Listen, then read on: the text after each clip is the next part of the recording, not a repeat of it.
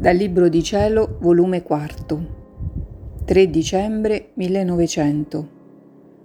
La natura della Santissima Trinità è formata di amore purissimo e semplicissimo, comunicativo. Questa mattina, trovandomi fuori di me stessa, mi sono trovata con Gesù bambino fra le braccia e mentre mi deliziavo nel guardarlo, senza sapere come, dallo stesso bambino, è uscito un secondo e dopo brevi istanti un terzo bambino, tutte e due simili al primo, sebbene distinti fra loro. Stupita nel guardare ciò ho detto: «Oh, come si tocca con mano il mistero sacrosanto della Santissima Trinità, che mentre siete uno siete anche tre».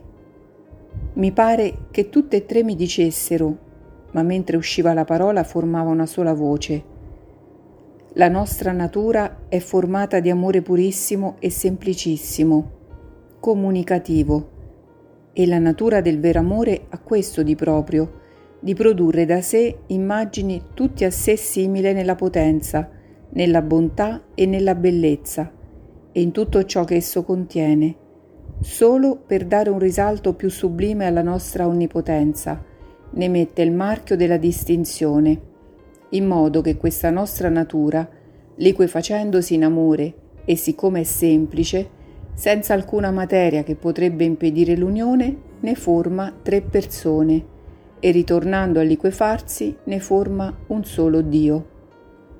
Ed è tanto vero che la natura del vero amore ha questo, di produrre immagini tutti a sé simile o di assumere l'immagine di chi si ama, che la seconda persona nel redimere l'uman genere assunse la natura e l'immagine dell'uomo e comunicò all'uomo la divinità. Mentre ciò dicevano, io distinguevo benissimo il mio diletto Gesù, riconoscendo in lui l'immagine dell'umana natura, e solo per lui avevo fiducia di starmene alla loro presenza, altrimenti chi avrebbe ardito? Ah sì, mi pareva che l'umanità assunta da Gesù aveva aperto il commercio alla creatura, come farla salire fino al trono della divinità, per essere ammessa alla loro conversazione ed ottenere rescritti di grazie. Oh, che momenti felici ho gustato, quante cose comprendevo, ma per scrivere qualche cosa avrei bisogno di descriverli quando l'anima mia si trova col mio caro Gesù, perché mi pare sprigionata dal corpo. Ma nel trovarmi di nuovo imprigionata, le tenebre della prigionia, la lontananza del mio mistico sole, la pena di non vederlo, mi rendono inabile a descriverle e mi fanno vivere morendo. Ma sono costretta a vivere allacciata, carcerata in questo misero corpo. Ah, Signore, abbiate compassione di una misera peccatrice che vive inferma e imprigionata.